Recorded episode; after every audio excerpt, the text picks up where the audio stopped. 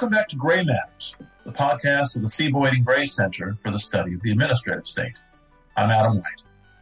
Last spring, the center organized a research roundtable about financial regulation, thinking through some of the questions that have been raised in recent years, much longer than that, about federal or federal financial regulators' role in our system of government, their relationship to the presidency, Congress, the courts, and just their core missions that they themselves are focused on.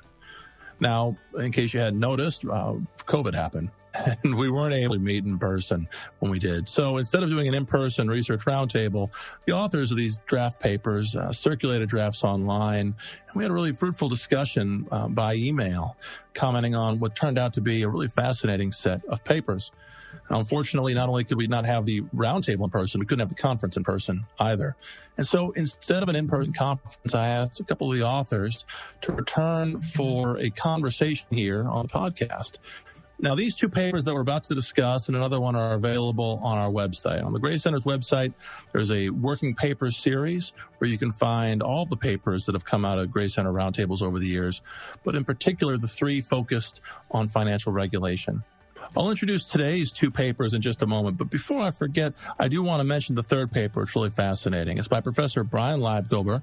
He is a political scientist, and he wrote a paper titled Meetings, Comments, and the Distributive Politics of Rulemaking, a look at some of the practices of rulemaking at the Federal Reserve, trying to analyze how to understand the Federal Reserve's own rulemaking process. It's a fascinating paper, and I really encourage you to take a look at it. And now, let me introduce the authors of the papers we'll be discussing today. The first is Peter Conti-Brown. Peter is an assistant professor at the Wharton School at the University of Pennsylvania. He's a non-resident fellow in economic studies at the Brookings Institution.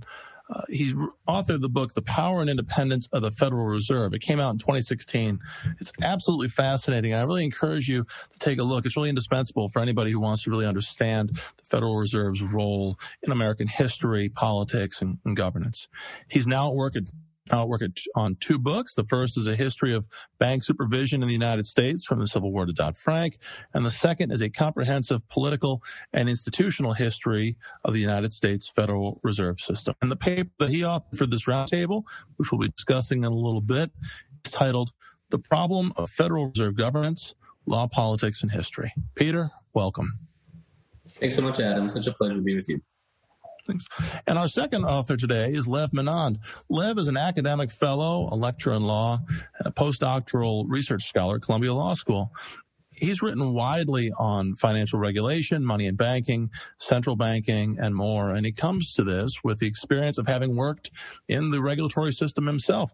He was a senior advisor to the Deputy Secretary of the Treasury from 2015 to 2016 and a senior advisor to the Assistant Secretary of the Treasury for financial institutions from 2014 to 2015. So all of this in the immediate aftermath and initial implementation of Dodd-Frank. He also worked as an economist at the Federal Reserve Bank of New York in the Bank Supervision Group. And while he was there, he was seconded to the Financial Stability Oversight Council, where he helped prepare the council's first financial stability report. And his paper, which we're going to discuss first today, is titled Why Supervise Banks? The Foundations of the American Monetary Settlement. Lev, welcome. Thank you so much, Adam. Great to be here. So these are two fascinating papers, and they really are interesting when read uh, together. And so, like I said, we'll start with Lev. We'll talk about his paper for a little bit, and Peter will jump in as well, and then we'll t- change gears and then focus on Peter's paper. Uh, Lev, you, your paper is titled "The Foundations of the American Monetary Settlement," so that's probably a good place to start. What is uh, the American Monetary Settlement? Thanks, Adam. So the American monetary settlement is uh, my terminology uh, for uh, an arrangement that was worked out in the mid 19th century in the United States for producing uh, the money supply, for issuing money. And the arrangement has been so successful in some respects that we don't even realize uh, that we have it, uh, that we've lost sight of many of its key pillars. Um, and it's it's it's run into some trouble in recent years, and um, that I think has caused us to focus on it uh, once again, uh, how, how, money is made in this country, and um, and the paper is about one of the pillars, uh, uh, supervision, bank supervision, which is a distinct um, form of of government oversight of the of the banking system. Um, let's let's turn to supervision in a second, but first let's just focus on money. Uh, bankers and financial regulators and financial experts know what money is. Uh, maybe our lay audience, when they're thinking of money, is thinking about the cash that's in their wallet or stuck in their couch somewhere. When you're talking about money in this paper, what do you mean? Yeah, so one of the reasons why we've lost sight of the American monetary settlement is we've lost sight of who's making the money in this country and what, what money is. And it's true that the cash in your wallet is money, and it's an important form of money, but it is much, much less important than the balance in your bank account. Um, these are called deposits, deposit balances, and you treat that equivalently to the cash in your wallet. Um, but the reason you do that is because of a legal administrative process that allows those to be equivalent. Because the reality is there is only around one and a half trillion dollars of, of, of cash in the world, um, and much of it is overseas. Uh, and much of it is in people's wallets, and a very small amount of it is in banks. Meanwhile, banks have $15 trillion of deposit balances. And so when you log on to Bank of America and you see your account balance and it says you have hopefully a positive balance, $600, um, Bank of America does not have six hundred dollars. uh, they it, it's it's a ledger entry, and the thing is that you use the Bank of America ledger entry to do most of your transactions, especially your large transactions. And for American businesses, almost all of your transactions. So there are cash transactions in the economy, but by far the most important transactions in the economy are settled using bank account balances. You move the deposits move from one bank account ledger to another bank account ledger. And that's why you don't actually need um, ca- more cash in the economy because the money that people use to conduct most of their business, most of their transactions is created by banks. And so if you if you recognize that we have multiple types of money in the system and that actually the more important type of money is created by banks, then you realize that banks are doing something very special, very important in the economy. They're creating the the means of payment by which we all rely on every day to to conduct our most important transactions. You mentioned bank supervision, and we're going to get to that in a moment. But just to clue readers in on why this paper is so fascinating and so important, uh, Professor Menand, what he's done here is focused on a regulatory tool of bank supervision, about which there's many, many theories about what it is and where it comes from, and he sketches them out in the first part of his paper. But then he presents an alternative theory of what banking supervision is all about, rooting it all the way back into American history. And the point of this is to completely reframe people's understandings about what it is, what sort of power it is that the bank regulators are wielding and what kind of power it is that the banks themselves are wielding. And his project here is to, when I say reframe, I don't mean create a new understanding of it, but to bring his audience back to uh, what he's researched and discovered to, to, be the original understanding of the power of banks, power bankers, and the power bank regulators. Lev, have I have I done justice to your argument? Yeah, and, and let me answer your earlier question more specifically about what the American monetary settlement is and tie it into what you just said and then what we just talked about with money, right? So the statutory framework we have for money and banking, the paper is really trying to bring to life um, the design and the reasons for that framework, and in particular, the reasons for creating these powerful government agencies to supervise banks. And what it what it what it finds when it looks back um, is that there was a distinct uh, political economy at work in the creation of the money supply in America. And there was an earlier model that was attempted the First Bank of the United States, the Second Bank of the United States are the flagship of that earlier model that involved delegating the power to expand the money supply to privately owned and controlled banks uh, that were monopolistic. They were they're, very stable because they were like they were like a government central bank, except they were controlled by private actors. Um, and those banks were separated out from the rest of commerce to prevent them from being overmighty citizens, to prevent them from being too powerful. Um, uh, but nonetheless, uh, Americans didn't like the amount of power that concentrated in the hands of of of these parastatal uh, monopolistic banking enterprises. And so America tried something unprecedented in the history of money making. It um, opened up banking to all. It created an open access monetary system where agencies would administratively charter banks as opposed to legislatures, which previously had been involved in chartering banks only. Administrative chartering of banks. And in order to make this system work with lots of little banks that anybody could um, apply to get a charter to run a bank, in order to make that system work, um, the government governments found they needed to have officials who were full-time, uh, special, technocratic um, experts who oversaw uh, the banks and made sure that they were following the rules um, and that they were hewing to the public purpose for which they were created. And so uh, there, there, are, in my mind, four main pillars of what emerged as sort of the American monetary settlement, how money would be made in America. Delegation, which was part of the original design of the Bank of the United States, right? Banks are still owned and controlled by by private shareholders, not by the government. Uh, separation, and this pillar has eroded somewhat, but banks are not supposed to be involved in other commerce. That's about protecting the liberty of the rest of the commercial sphere from unfair competition from banks, which have this special power to augment the money supply, to, to issue money.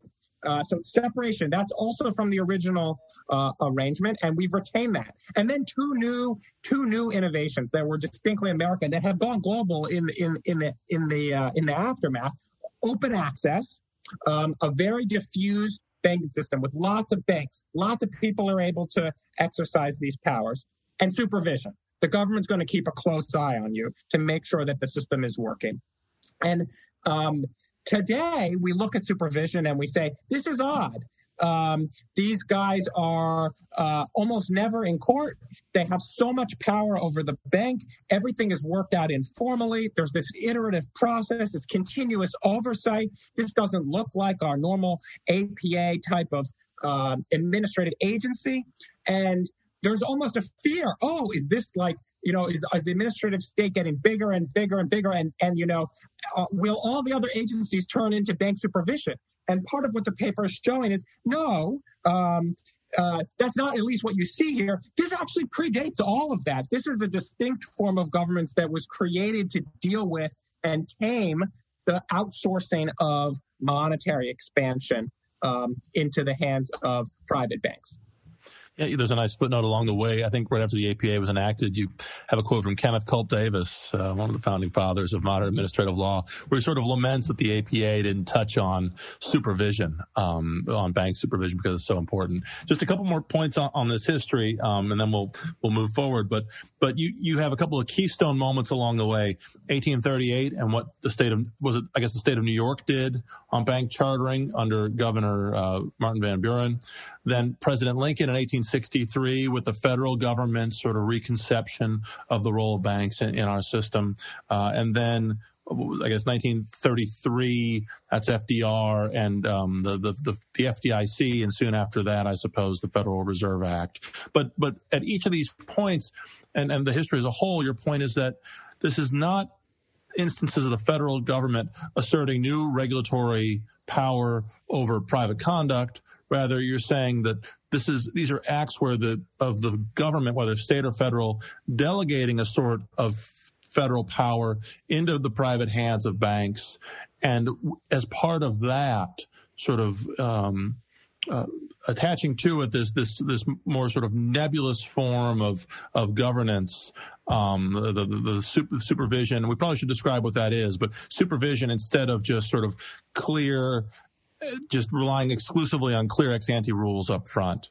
Is, is that a fair way of putting it? And, and yeah, can you exactly. say a word about the actual nuts and bolts of supervision? Um, yeah, that? yes. Let, let, me let me respond to the first part of your question, and then I'll I'll say a, a, few more words on supervision, and maybe Peter could jump in here. He he's he's uh, deep deep on the practice of supervision in a way uh, that few are. Um, so uh, the, the government is recruiting the private actors in. They're giving them a franchise. This is not your your um, uh, prototypical uh, ideal typical administrative agency out there regulating private conduct in the world. The, the government is inviting private actors to come in, sign up, and get these special, what were conceived of as being state powers, the powers to augment the money supply, to get this government franchise to do this. And being subjected to ongoing government supervision is one of the terms and conditions. And it's a key term and condition. It's a term and condition that makes it politically palatable uh, for this arrangement to work and be durable over time. Um, and in the 19th century in particular, it was very contested, the outsourcing of this power. Um, even into the, well into the 20th century, it was contested. And supervision was part of the way in which the government made it palatable to the people to, to outsource this. And it was important to Roosevelt, and you mentioned Van Buren. Um, and so part of what the paper is trying to do is to show that this this this distinctive form of government that we see in the banking space it fits into a larger puzzle, uh, um, and that's the way to make sense of it. Um, in terms of what is supervision, um, what are its key distinguishing characteristics? Um, I would say it's an iterative process where the expectation is that the government and the banker are going to work out an amicable um, uh, resolution to concerns that the government might have about how the bank is being run without an expectation that that is going to be litigated in court and that doesn't tend to result in final agency action. And in fact, if you end up in court, if a bank ends up in court, that's a sign something really, really wrong has happened. Whereas in uh, in other agencies, litigation is, is relatively normal, um, and, and and and and an agency might pursue an action against a regulated entity, totally expecting to possibly end up in court. That should never happen in the banking context. That's not how the system is built to work, and it's built to be relatively collaborative. Part of the way that it is uh, achieves that is by giving the government huge statutory authorities, huge statutory powers. Um, that require the banks to sort of have the government's confidence in order to be able to do their business. And the Federal Reserve is a big part of that. And so we could uh, link into that later at some point, uh, potentially with Peter's paper. But the Federal Reserve is administering this system of banks. And so they need the confidence of agencies like the Federal Reserve to operate. And that's what allows this system to work instead of ending up in just, you know, everybody's always in court fighting, fighting things over.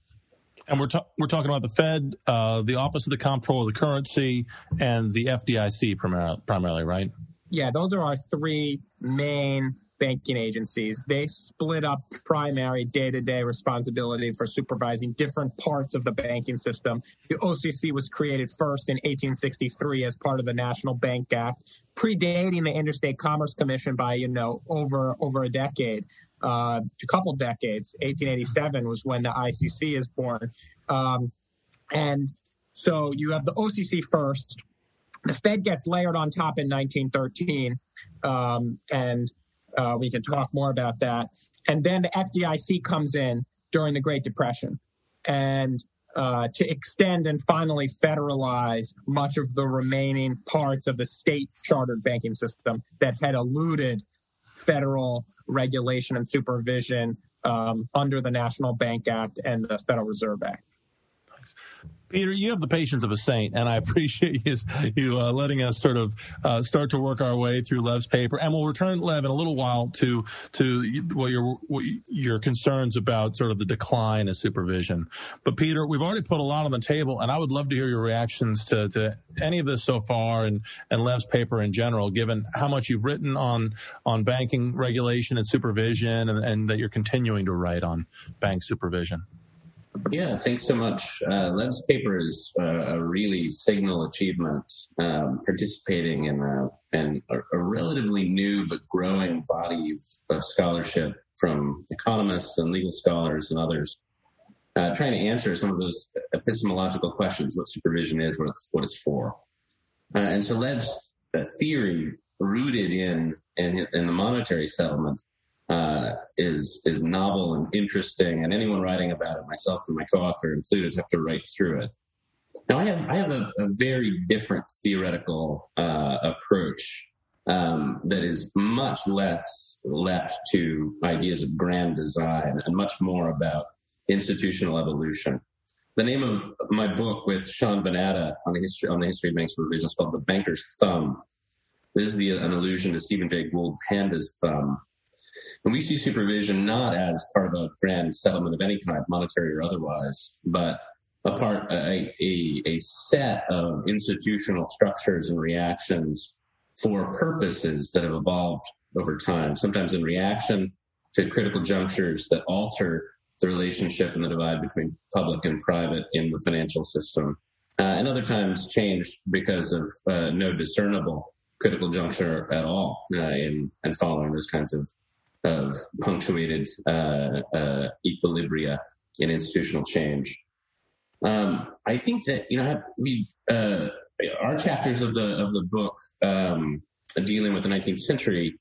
Uh, our argument there is, is different from Lev's because although monetary facility and provision is the central legislative obsession, uh, the function of examiners evolves almost immediately from uh, verification of we, we, call this the currency view of the examination, uh, and toward instead fraud detection, uh, failure prevention, what we might call systemic risk management, uh, and and reputational management for both the examiners uh, and for the banks themselves. There's a major scandal where an examiner stole a bunch of money in the 1870s. Um, that was front page news for weeks throughout the country. And this dramatically altered how examiners were uh, understood, compensated, trained, uh, and the like. And so then we start to see these epistemological challenges to what supervision should be. Is it management consulting? Is it more monetary policy as, as Lev sees it? Is it a police function? Is it more as a fire warden to be on hand in case of emergency? Is it about uh, anti-discrimination? Is it about the um, uh, about money laundering? And the answer is all of the above at different times. Uh, so now I'm previewing some of, of my work uh, that's in, in very close dialogue with Lev's. And so I don't see, I'm not convinced by the monetary settlement because I don't think anything is truly settled here. I think it's much more of an evolutionary process without a grand author or grand design. That said, I think the role of of examination, which is what uh, Les mostly focused on in the 19th century, um, is is deeply rooted not just in what happens in New York um, under Van Buren, but also the way that both first and second banks of the United States also treated their correspondent banks, which is very much through an examination process, and even some of the wildcat banks that we saw in Michigan and elsewhere that were themselves subject to a similar kind of currency anchored examination process. And this uh, also, although in the United States, supervision starts to evolve much more broadly beyond examination, uh, throughout the rest of the world, private or quasi-private central banks built on a Bank of England model uh, and informed by experimentation elsewhere is still doing that currency view until the what evolved to be a bank supervision apparatus starts to get exported in the post-war, um, and especially from the 1970s onward. So that's that's a, a, little bit unfair because that's my idio- admittedly idiosyncratic take from a different sort of theoretical school about supervision. Uh, bottom line is that this this paper is a pioneering one and is going to get cited uh, as it already has been by everybody working on some of these theoretical and epistemological questions about about what supervision is. I just see less of a through line from 1863 than I think Lev does. Lev, I, I don't presume that you've, you've you've seen you know the drafts of what Peters and his co-author are working on, so it's hard for me to ask you to sort of react to what he just put out there. But would you like to react to anything that he just put out there? No, no, of course I, I would be happy to. This is not the first time Peter and I have discussed these issues, and so none of none of this is sort of news to me. It, uh, uh, uh you know, Peter and I, you know, P- Peter's looking in some sense from the bottom up, and I'm looking from the top down. Uh, and so the statutes, the laws, they do have authors, and those authors do have a design in mind. And it's definitely contested. And so if you look, there's a great political history of this. and there are movements on both sides. And uh, if you if you if you trace things from the Civil War period up through up through the New Deal period, you'll see that there's a consistent movement um, trying to make the creation of the money supply more public, for example. Um, and that is uh, visible in the laws that get passed. If you if, if you look at it from the from the bottom up, what the examiners are doing in the banks, they're confronting their day to day, and they're evolving their practices in response to the the practical reality of being a government employee charged with a statutory mission. And so the perspective from from the from the institutional ground floor is going to be very different from the perspective of the of the legislators.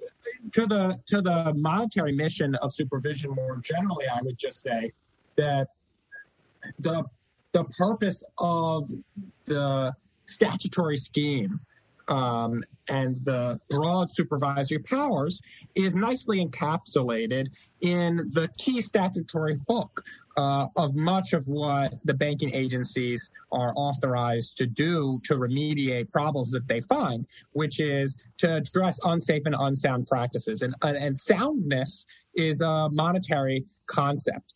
And it speaks to what the problem is with, as Peter was saying, fraud at the bank, for example.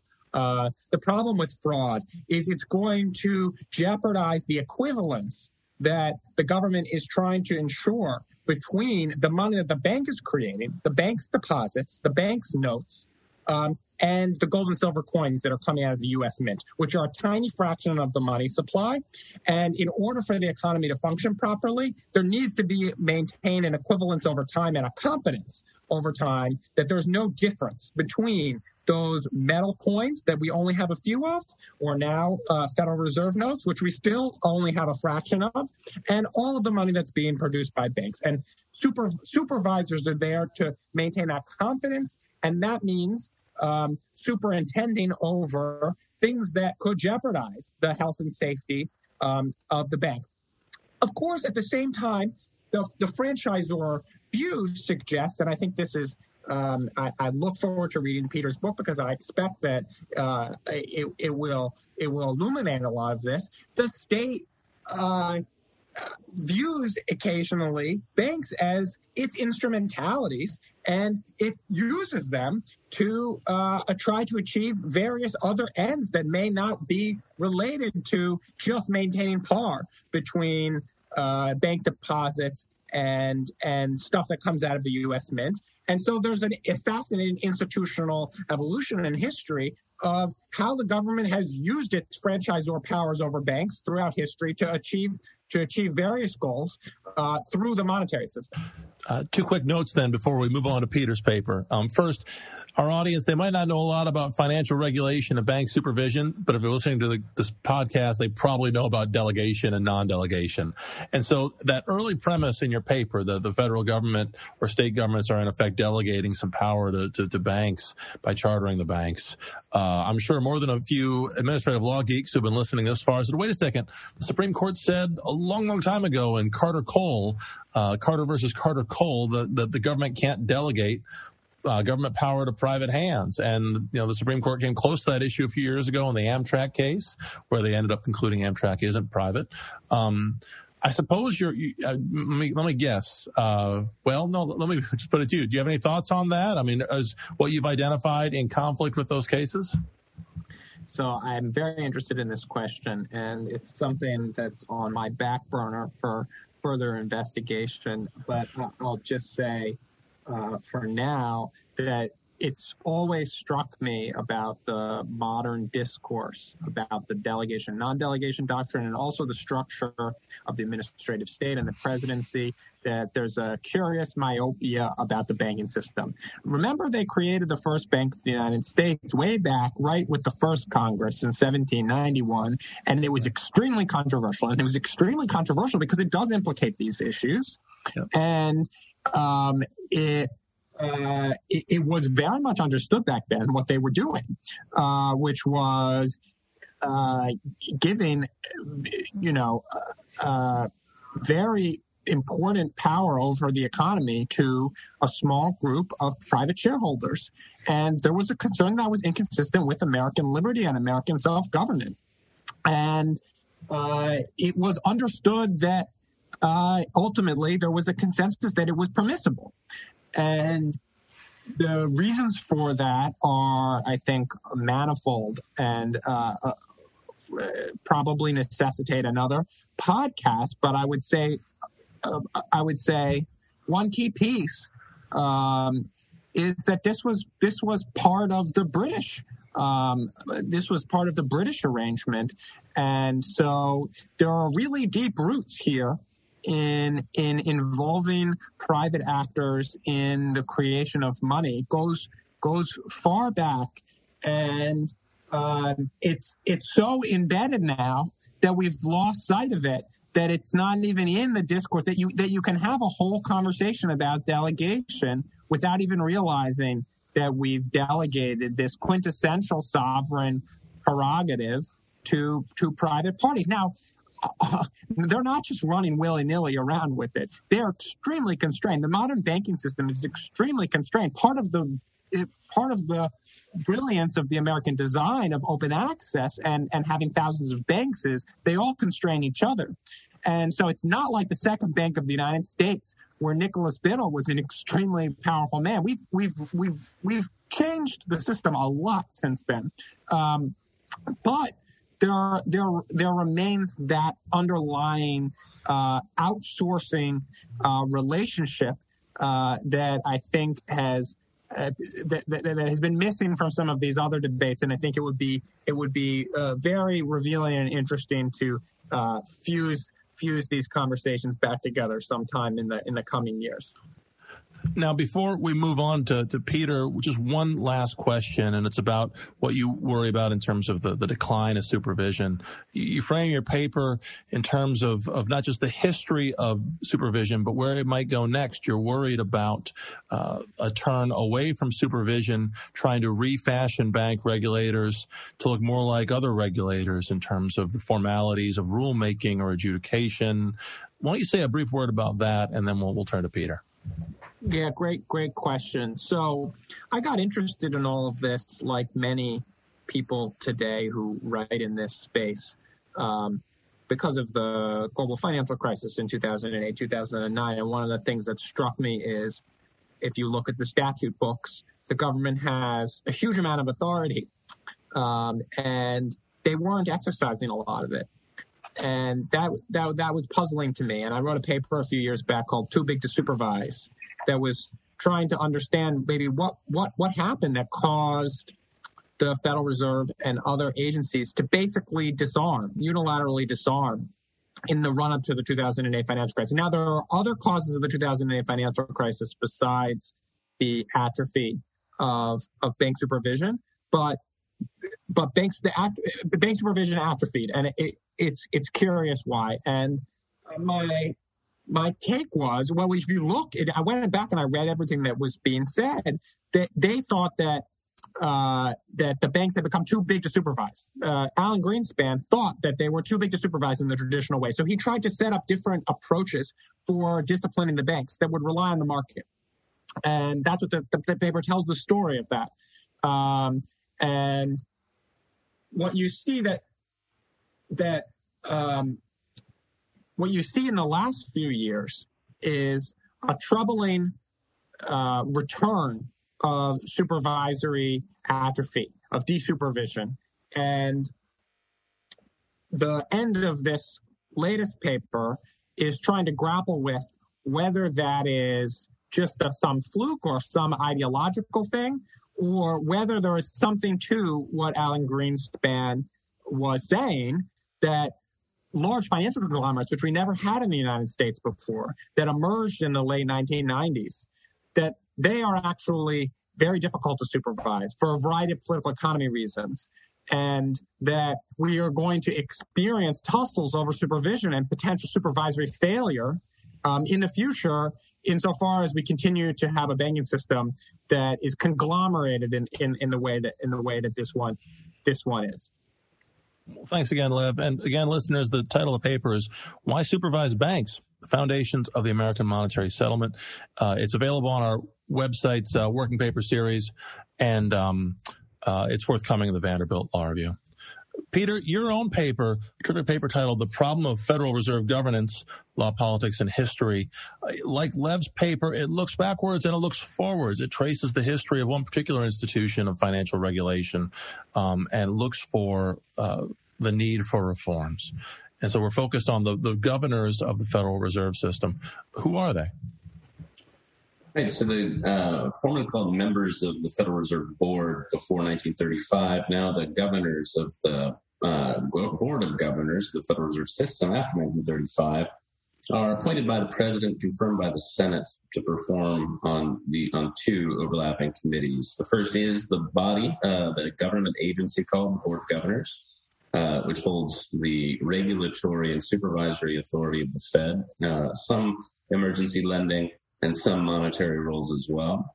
Um, but together, the Board of Governors and uh, and the 12 Federal Reserve banks form the Federal Open Market Committee. Uh, only 12 of the 19 have a vote at any given time. Now, the FOMC, as the body this is created in 1933, substantially altered in 1935, as the body that controls the nation's monetary policy, um, it is uh, seen as uh, kind of the metonym. Uh, when you say the Fed, you often mean the FOMC. Um, and so the governors, because they have this, they're the sole access point for our more formal administrative law friendly uh, appointments, power, separations of powers type uh, type issues. Uh, that's the mechanism of political accountability for the Fed. The Federal Reserve banks have, I, I say, essentially no, but much more attenuated uh, accountability. And this has been one of the most important uh, and, and often debated issues in the history of the Federal Reserve System dating to 1913 uh, and continues to be through today. My paper, uh, I've written earlier um, another paper, uh, a couple of papers, and then uh, a lot in my book about trying to make sense of what the Federal Reserve banks are in the system. There's more more work to be done, to be sure, on, on this really important question. The Board of Governors, however, is the focus here. And the question really is, uh, do the board of, do the governors function uh, according to an original design? Answer is no. Um, and, and what can be done about that, both from a cultural perspective, a regulatory perspective, and a legislative perspective? And what was the original design, and, and how did we get so far afield from it? So the um, the, the original design in 1913 is to recognize that uh, it's related to, to Lev's paper here. Uh, uh, the examination function, uh, which by 1913 had started to extend into more of a supervisory function. There are a variety of different things that uh, supervisors are doing besides examining. Uh, most importantly, is, is push it wasn't working well in part because there was no balance sheet to support them. So to support a guarantee that is offered by examination and supervision by the comptroller in the late 19th century is is hollow because uh, a well-examined bank that, that, then failed could be entered into conservatorship, but there was no counterparty uh, uh, you know, from the government to make good on some of those assurances. Uh, and so the Federal Reserve System is created essentially in reaction to a series of very major financial crises, 1873, 1893, 1907.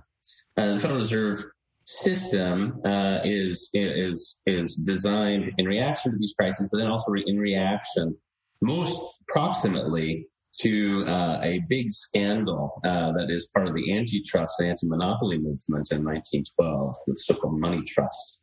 And so the great fear uh, was that uh, a, a rebooted central bank um, with, wouldn't, uh, in the classic uh, Bank of the United States, Bank of England models, would be something of a money trust.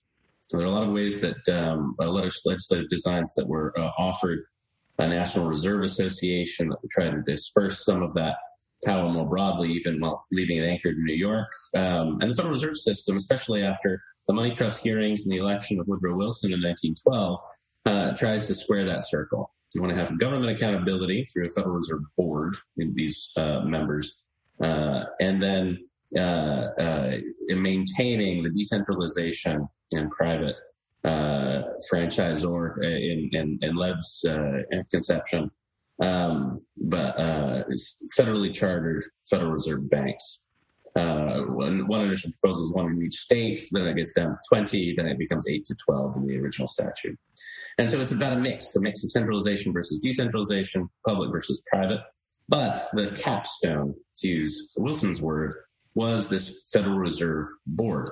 Uh, and it was meant to have supervisory authority over the Federal Reserve banks. And indeed, um, when we're talking about bank supervision in 1913, through the Fed, that supervisory authority is primarily board to reserve banks, not reserve banks to member banks, um, although that changes almost immediately. Uh, and that set of relationships also starts to shift and collapse almost immediately for a variety of reasons. So the Fed, as an institution, overall uh, strikes a balance between, as you mentioned, centralization and decentralization, public power and private power your paper is focused on some of the problems that have arisen in and around the board of governors. Problems of, of vacancies uh, other problems of just how they go about their work.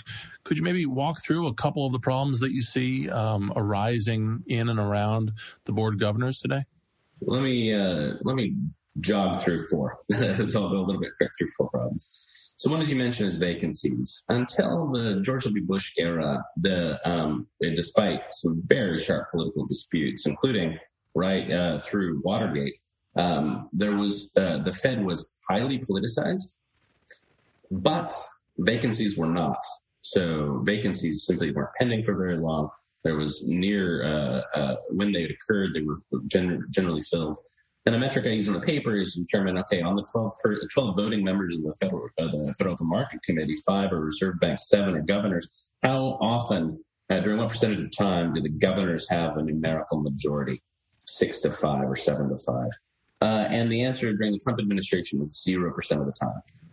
And before in the Obama administration, uh, that those numbers are incredibly small. So one of the graphs I have in the paper is just showing how it used to be 100% of the time through Republican and Democratic uh, appointments. A good example is uh, in August 1974, days before Nixon resigns in complete disgrace, the Senate confirms one of his last Federal Reserve appointments. So these vacancies crises, I trace that history. It's bipartisan. It is tit for tat.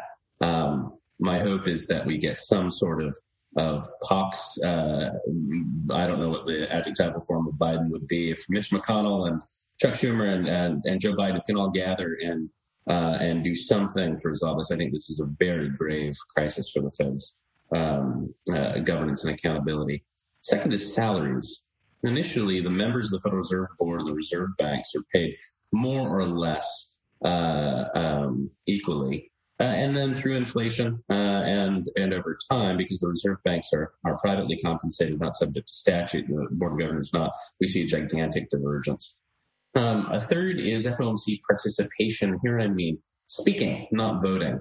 And we see uh, another one of the graphs in the paper see that the Reserve Bank presidents beginning in the 2000s just started to overwhelm the process. Now, some members of the FOMC who read this paper told me I've got it all wrong because the loudest voices in the room, the reserve bank presidents, were the ones people cared least about. Uh, and so it was just false, uh, false influence. Um, but I don't think that's true at all. Um, I think some of those loud voices use the FOMC meetings um, and then use CNBC uh, to to really project some of their views. Now, some of those views, history has not been kind to. They're just making predict- predictions that turn out to be flat wrong. I think this is really important because the governor's declining uh, authority, uh, perhaps informed by a cultural tradition. They speak with one voice through the chair, um, whereas the reserve banks each have their own pulpit. I think is is problematic. Um, and then the last is the the utter opacity. I'll, I'll do three instead of four. The, uh, the utter opacity around reserve bank uh, appointment processes, presidential appointment processes. This is a highly statutory uh, process, but there are big gaps in the statute. Uh, Dodd Frank is the last major um, revision to the ways the Reserve Bank presidents would be appointed. Now, bear in mind, these are some of the most powerful economic policymakers in the country. Um, uh, far more powerful than many, many of the PAS appointments that you'll see coming out of any administration. And we just don't have any good idea about how they're appointed, what the vetting looks like, who gets to participate. Um, when Dodd Frank said that the bankers who sit on the director, board of directors of the Reserve Banks can't vote, do they still get to choose their candidates and participate otherwise? We don't know. There's some uh, some evidence that they do, um, and, and, that becomes pretty problematic. Um, and so those are those are what I think is the declining influence of the governors uh, and the uh, rising influence of the reserve banks um, in ways that even if we take for granted that regional autonomy and regional identity, intellectual diversity are all important, which I, I genuinely do, um, I think it's uh, it, it's just it's it's deeply problematic from an accountability and governance perspective. Just how much uh, the governors appear to be uh, essentially in crisis while the reserve banks, uh, bank presidents do not.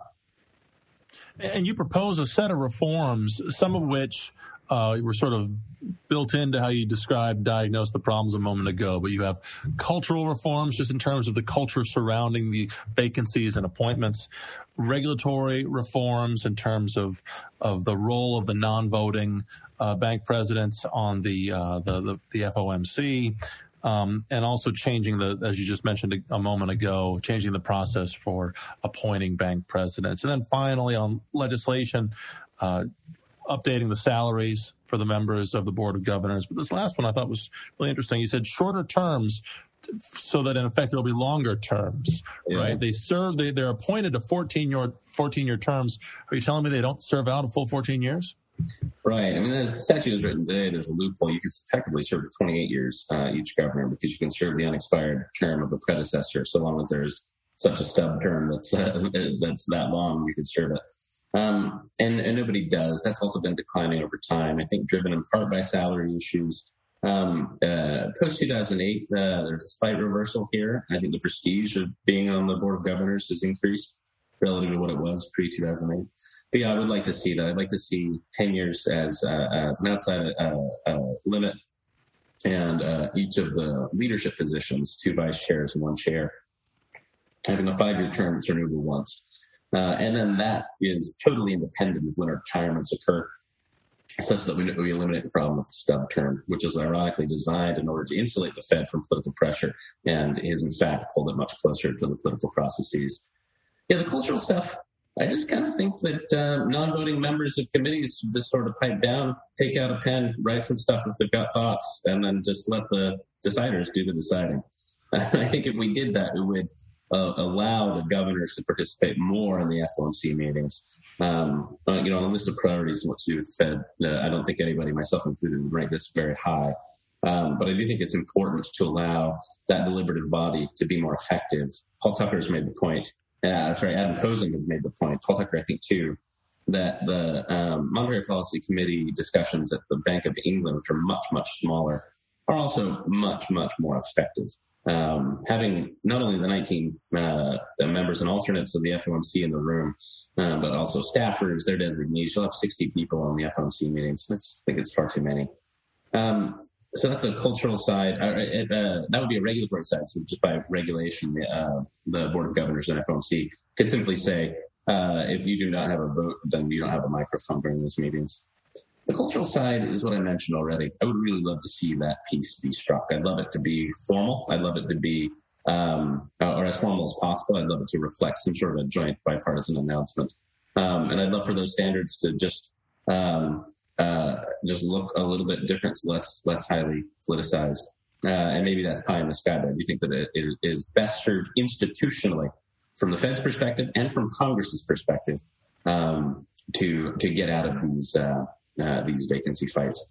Uh, unilaterally, presidents should absolutely nominate candidates quickly.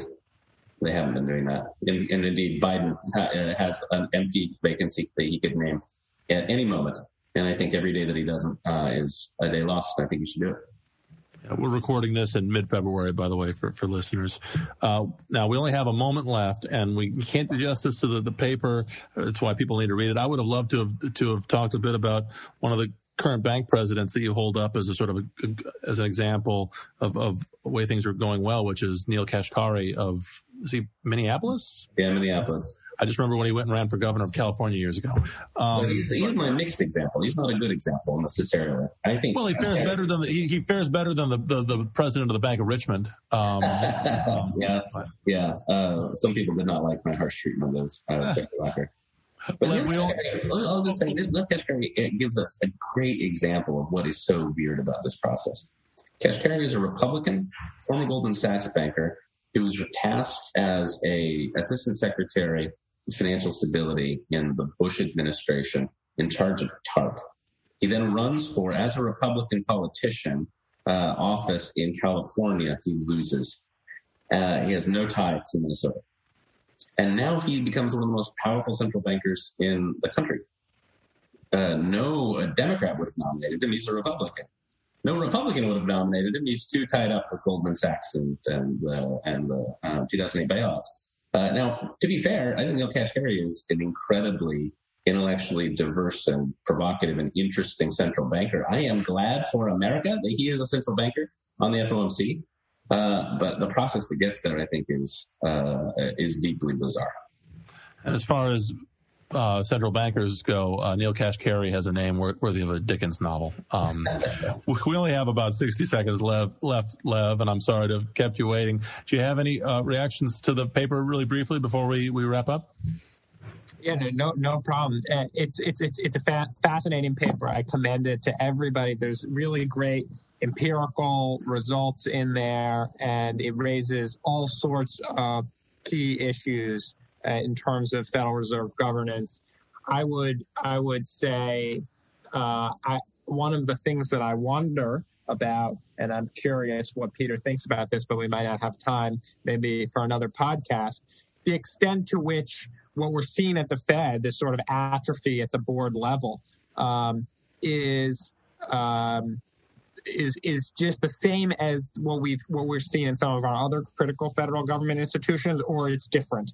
And whether this is an extension of the problem that the president and the Senate have had confirming judges, for example, over the last 20 years, um, or whether there's something Fed specific um, uh, that that has caused this. I, I too think that the short tenure of governors is really a tragedy and something should be done about it. And part of that needs to be, as Peter said, um, presidents uh, filling the slots.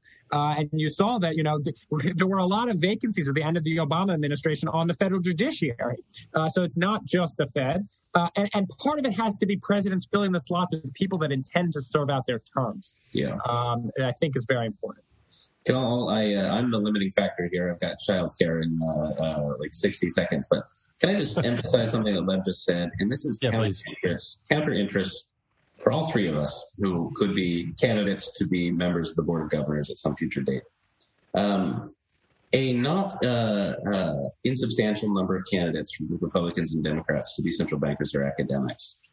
Virtually every university has a limit on leave for tenured faculty, around two years usually. Um, and we have seen tenured faculty members uh, for whom huge amount of political capital is expended leave at two years because they very understandably would like to resume their tenured positions. And I, if I were uh, president of the United States, heaven help us all if that ever happened, but if I were president of the United States, I would require that any candidate to be my central banker, to be my appointment to the to the central bank, resign their tenure ahead of time. Uh, these two year the two years is an impossibly short time, no matter your expertise, to be a credible central banker. The 14 year term is meant for political insulation, but it's also a very important uh, period of institutional apprenticeship and expertise gathering. Uh, and and I think that these these two year um, terms are just uh, uh, totally inappropriate. And so, uh, my first question, I think I would urge every Fed watcher's first question: If you see an academic appointed, you ask yourself, did they resign their tenure? Because they didn't. You're looking at a two year central banker. Well, once again, before we go, I do want to remind our listeners about the third paper that came out of this roundtable. It's by Brian Libgober of the, uh, the Department of Political Science at Yale, titled Meetings, Comments, and the Distributive Politics of Rulemaking, focused on the Fed. You can find that on the Gray Center's uh, working paper series, along with the two papers we've been discussing today. The Problem of Federal Reserve Governance, Law, Politics, and History by Peter Conti-Brown, and Why Supervised Banks, The Foundations of the American Monetary Settlement by Lev Menand. Peter, Lev, thank you so much. Great. And in addition to thanking our authors, uh, thanks to our audience for tuning in. Please join us again for the next episode of Gray Matters.